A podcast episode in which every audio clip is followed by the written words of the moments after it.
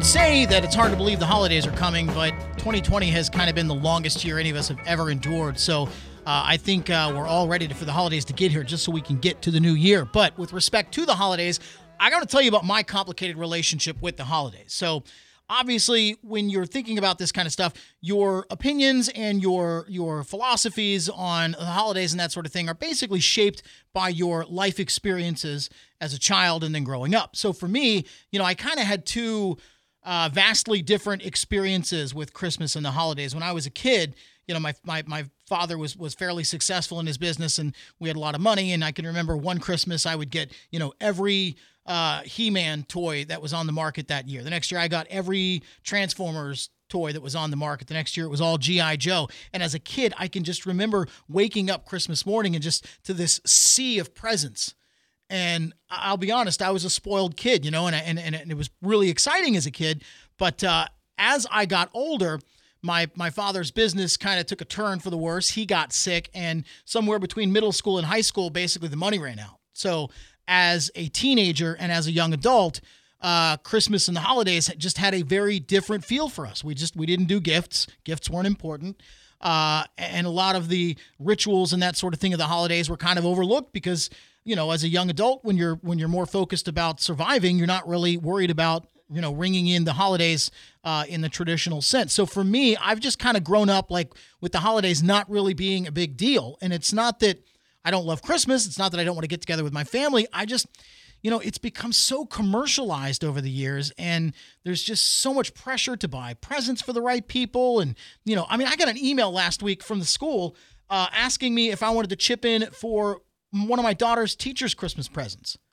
I don't even have anybody buying me anything for Christmas. Why do I have to buy the teacher something for Christmas? Doesn't she have a family? Isn't that their family's responsibility to get her a Christmas gift? I feel like my tax dollars should be compensation enough for the job.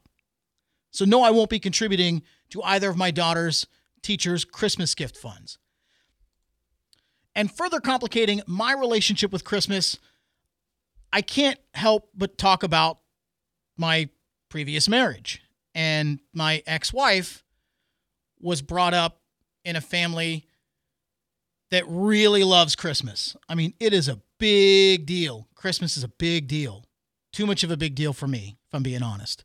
Uh, and you know, they're all about the rituals. They're all about the cookie baking. They're all about watching the Christmas movies. I mean, at, at the conclusion of Thanksgiving dinner, my ex wife's family sits down and they watch National Lampoon's Christmas Vacation. It's their official kickoff to the Christmas season for them. And I'm sorry, but Thanksgiving is my favorite holiday. And I feel like Thanksgiving gets overlooked every year for Christmas. And, you know, for me, having kind of mixed emotions about Christmas, it was weird when I met my ex wife because, you know, I went from like not really caring about Christmas and the holidays to being thrust into it. And the rituals and the, the cookie baking and the Christmas list. Man, they they have Christmas lists that they share on a Google document. And every year I was asked to add my Christmas wish list to this Google shared document. And I'm sorry, but I'm a grown man. I don't have a wish list for Christmas. If there's something that I want, I go buy it. So for me, the concept, you know, as a man in his 30s at that time, putting together a Christmas wish list and giving that to other people, it just felt juvenile. It felt silly. I just wanted no part of it. And I'm not saying that I pushed back on every holiday event because I love the holidays. I love getting together with family. But when it's all about the gifts and it's all about the presents, I just I just can't get with it, you know? And and these these people, I'm not kidding you, they'll have the adult Christmas on new on Christmas Eve. And then when the kids get up, they get their own Christmas. And I, I can just remember sitting there looking over this sea of presents surrounded by adults acting like children. And I just, it just felt weird. I never, I was never okay with it. I was never comfortable with it, you know? And in my own home, my ex wife would want to do, you know, she'd want to do all the rituals and stuff and decorate the house. And it's fine. I'm, I'm happy decorating the house, you know? And I, and I deferred to her many times. Like, hey, listen, man, this is your thing. You tell me what you want me to do. I'll go along with it. But that being said, there were a few things, a few holiday traditions that I remember from my childhood that I wanted. I like a real Christmas tree. I like picking it out. I like smelling it. I love the fact that every year you have a different Christmas tree. Perhaps there's a, a unique story to how you got that Christmas tree, where you got it. And I just feel like that adds an element to the holidays. So the real Christmas tree was important to me. Well, I think I got two real Christmas trees in 10 years. Christmas movies. So many Christmas movies. White Christmas, It's a Wonderful Life, The Grinch, all of them. So many Christmas movies. I'm not big into Christmas movies, but I do like a Christmas story. And TBS every year plays a Christmas story for 24 hours. And if it's up to me, I'll just put the TV on TBS on Christmas Day and leave it on all day. But nonetheless, I would ask, well, can we watch a Christmas story? No. I didn't even get to watch my favorite Christmas movie. And the real thing that just completely soured me to all this was one time when I was dropping my kids off with my ex wife, and one of the kids had said something about wanting something, and she just casually mentioned, "Well, when we pray to Santa tonight, we'll we'll ask him for that." I'm sorry. When you pray to Santa, we don't pray to Santa Claus in my house because my kids are eventually going to find out that Santa Claus isn't real. They're going to find out the Easter Bunny isn't real, and neither is the Tooth Fairy and we pray to God in my house, and I don't want my kids thinking that Santa Claus is God. And what she does in her life is fine. But don't warp my kids. Don't turn my kids into little holiday weirdos.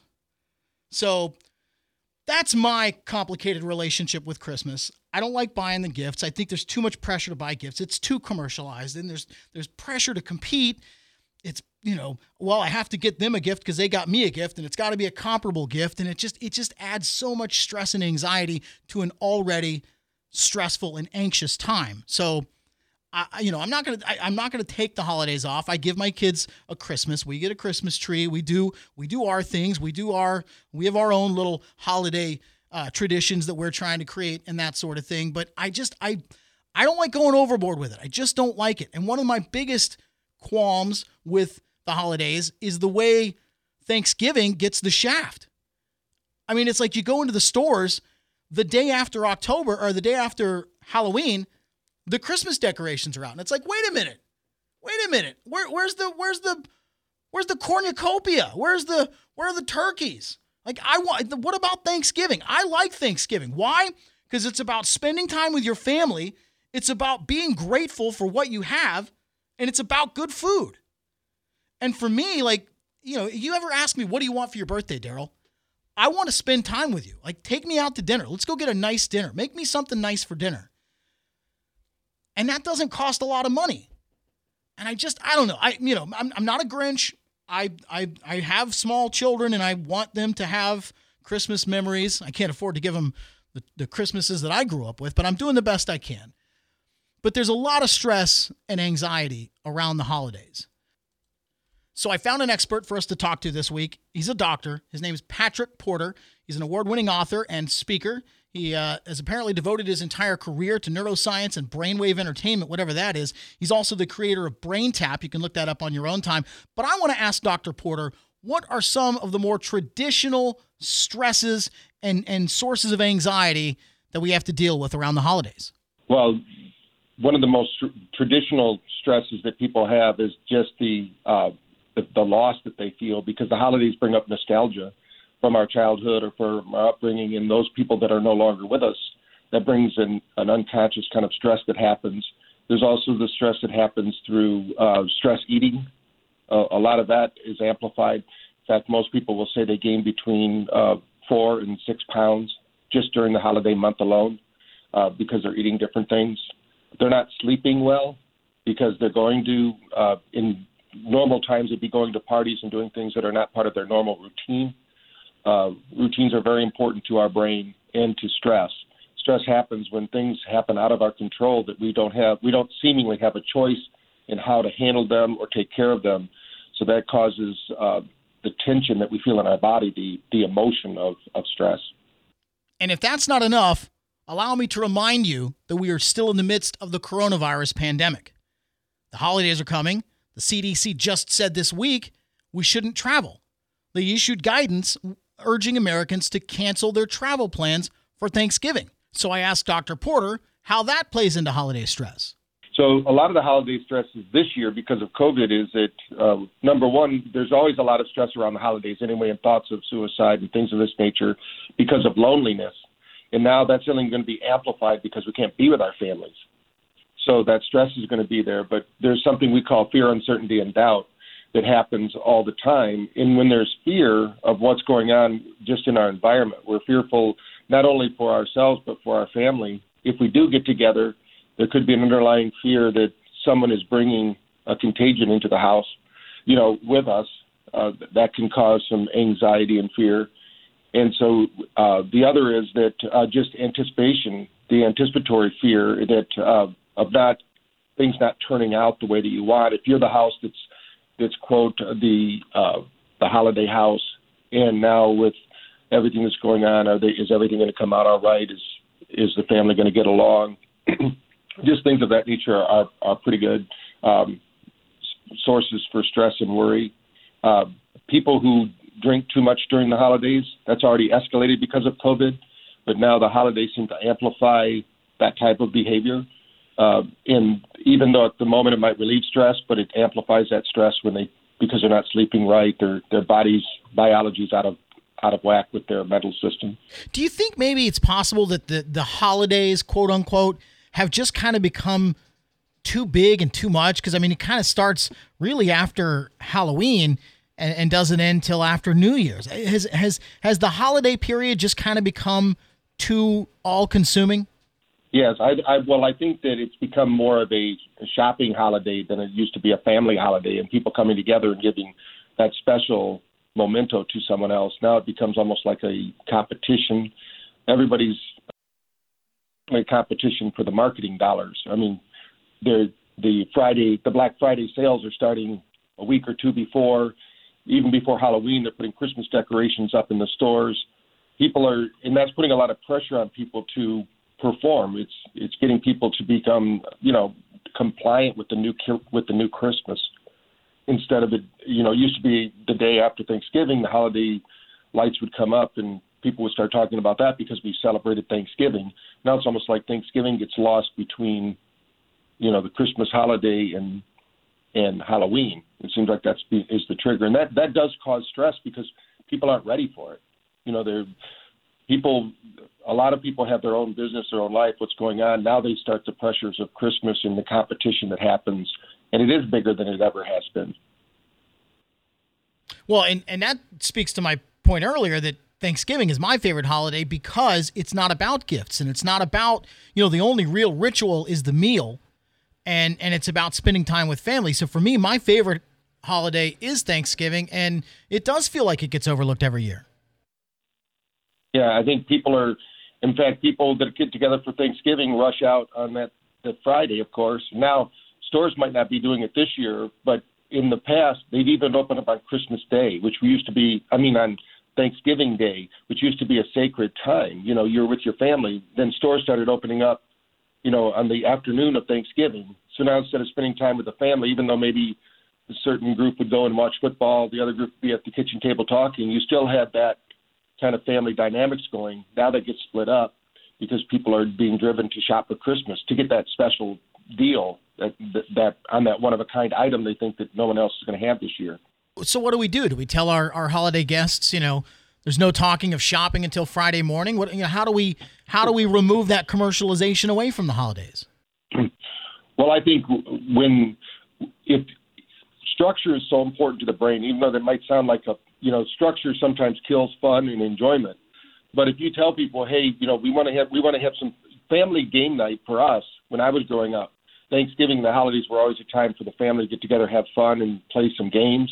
If you structure some game time, some things in there that are going to get the energy flowing in a more uh, fun way, then people won't leave. If you tell them, hey, we have these things planned, and you, if you're the person hosting it, I wouldn't say we're not shopping until Friday morning, but I would just say these are the things we plan on doing, and you know, we're we're you know just make it fun and enjoyable. We we always say, hey, bring your favorite bring your favorite game to the to the dinner Now I know there's some places in the country that you can only have one family, you know, one family and maybe bring one family guest, you know, or something like that.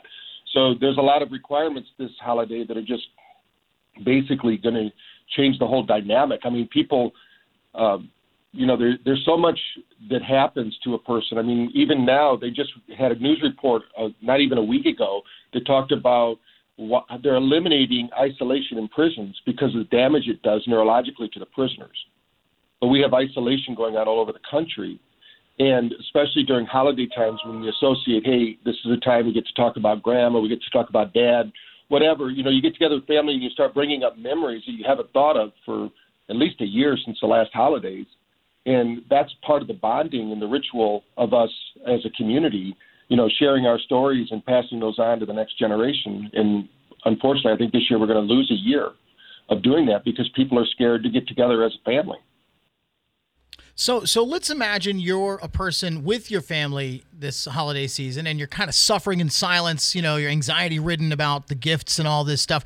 You know, what can we do as individuals to kind of rein in our own anxieties and manage our own stress during an already stressful time?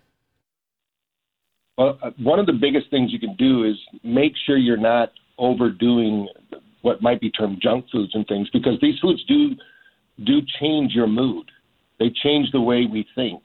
So we want to we want to lower those. There's actually um, a list of really good foods. If they go online and they just say what are some healthy brain foods, because those are also foods that are going to slow down that sugar consumption. The other thing we can do is, again, structure is so important during the holidays, and, and now because of COVID, eat eat your dinners at the dinner table.